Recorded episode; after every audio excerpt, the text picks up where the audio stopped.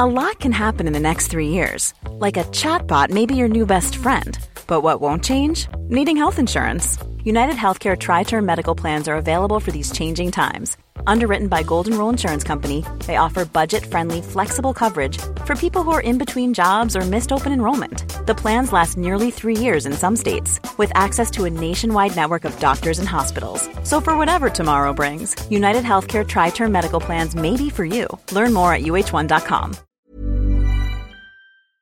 My business used to be weighed down by the complexities of in-person payments. Then Stripe Tap to Pay on iPhone came along and changed everything. With Stripe, I streamlined my payment process effortlessly. No more juggling different methods. Just a simple tap on my iPhone and transactions are complete.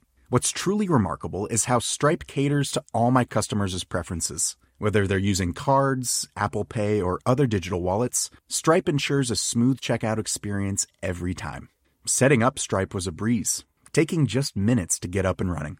From local markets to global retailers, Stripe helped me expand my reach and grow my business with ease. To learn how Tap to Pay on iPhone and Stripe can help grow your revenue and reach, visit stripe.com/tapiphone. These are the Daily Tech headlines for Monday, January 18th, 2020. I'm Rich Trafalino. The privacy-focused search engine DuckDuckGo announced it reached 102 million daily search queries for the first time on January 11th, with an average for the month so far of 90 million daily queries. Overall, in 2020, the search engine saw daily searches go up 62% on the year. According to StatCounter, DuckDuckGo is now the second most used search engine on mobile in the US, UK, Canada, and Australia. Google still commands 94% of the search market in the US. Reuters sources say the Singapore-based ride-hailing company Grab is considering filing for a U.S. IPO. The IPO could reportedly raise up to $2 billion, potentially being the largest share offering in the U.S. by a company from Southeast Asia.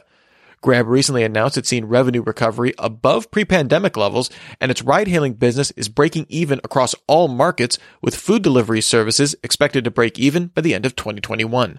Timing and overall size of the IPO have not been finalized. Researchers at Mount Sinai Health System in New York and Stanford University in California have found a way to predict if users of Apple, Garmin, and Fitbit watches have COVID-19 before the virus is detectable in tests. The Mount Sinai study analyzed Apple Watch wearers for heart rate variability, which is a known marker of inflammation. People infected with COVID-19 experience lower heart rate variability. Stanford monitored wearers of Apple, Garmin, and Fitbit devices and found that 81% of coronavirus-positive patients experiences changes in their resting heart rate for up to 9.5 days prior to the onset of symptoms. The researchers could predict infection in 2/3 of those infected. Reuters sources say the U.S. Commerce Department notified semiconductor suppliers of Huawei that intends to revoke some licenses needed to sell to the company while it remains on the entity list and will reject dozens of applications to do so from other companies. Sources say at least 8 licenses were revoked from 4 companies. Intel previously announced it had received approval to supply some components to Huawei, although it's unclear if these revoked licenses impact them. Companies have 20 days to respond to an intent to deny a license notice from the Commerce Department and can appeal the decision. Google confirmed it's conducting experiments to determine the value of its services to Australian news outlets.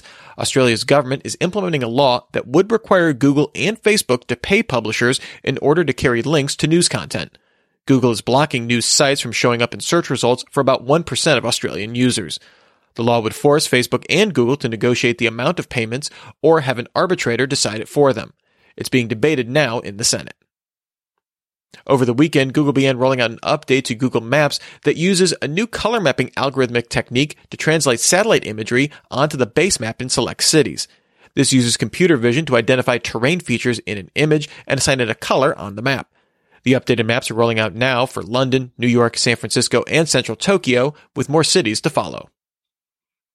The open-source Windows Linux compatibility layer project Wine released version 6.0.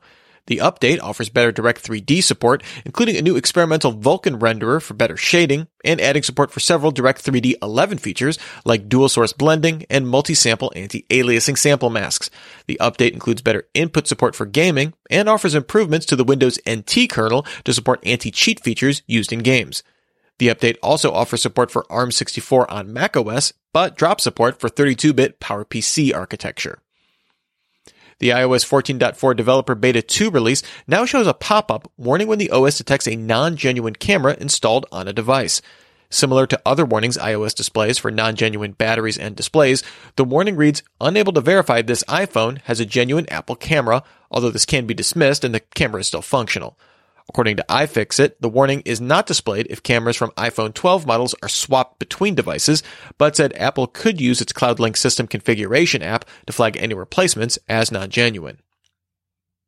As part of the Galaxy S21 announcement, Samsung announced that devices would not include chargers in the box.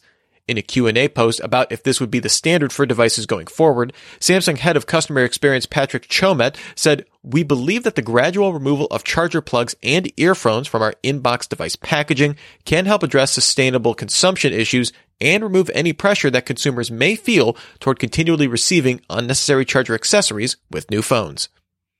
The messaging app Signal confirmed user reports of an outage at 11:30 a.m. Eastern Time on January 15th, saying it was working to restore services as quickly as possible. The service was finally restored fully as of 7 p.m. January 16th. Signal said it had been working to add new server capacity to its network all week, but that a recent surge in new users exceeded even its own expectations. While it's unknown how many new users Signal received, Aptopia estimates it gained 1.3 million signups on January 11th alone.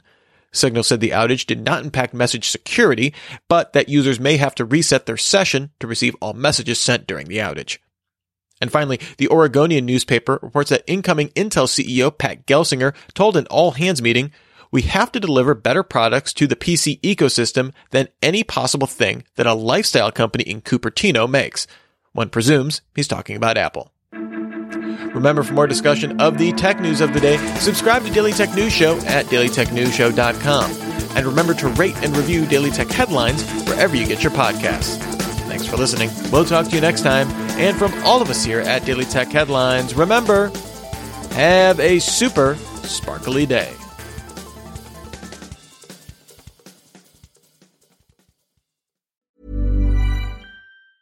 Hi, this is Janice Torres from Yo Quiero Dinero. If you own or operate a business, whether it's a local operation or a global corporation, partnering with Bank of America could be your smartest move. By teaming with Bank of America, you'll enjoy exclusive digital tools, award-winning insights, and business solutions so powerful, you'll make every move matter. Position your business to capitalize on opportunity in a moment's notice. Visit bankofamerica.com/bankingforbusiness to learn more. What would you like the power to do? Bank of America, N.A., copyright 2024.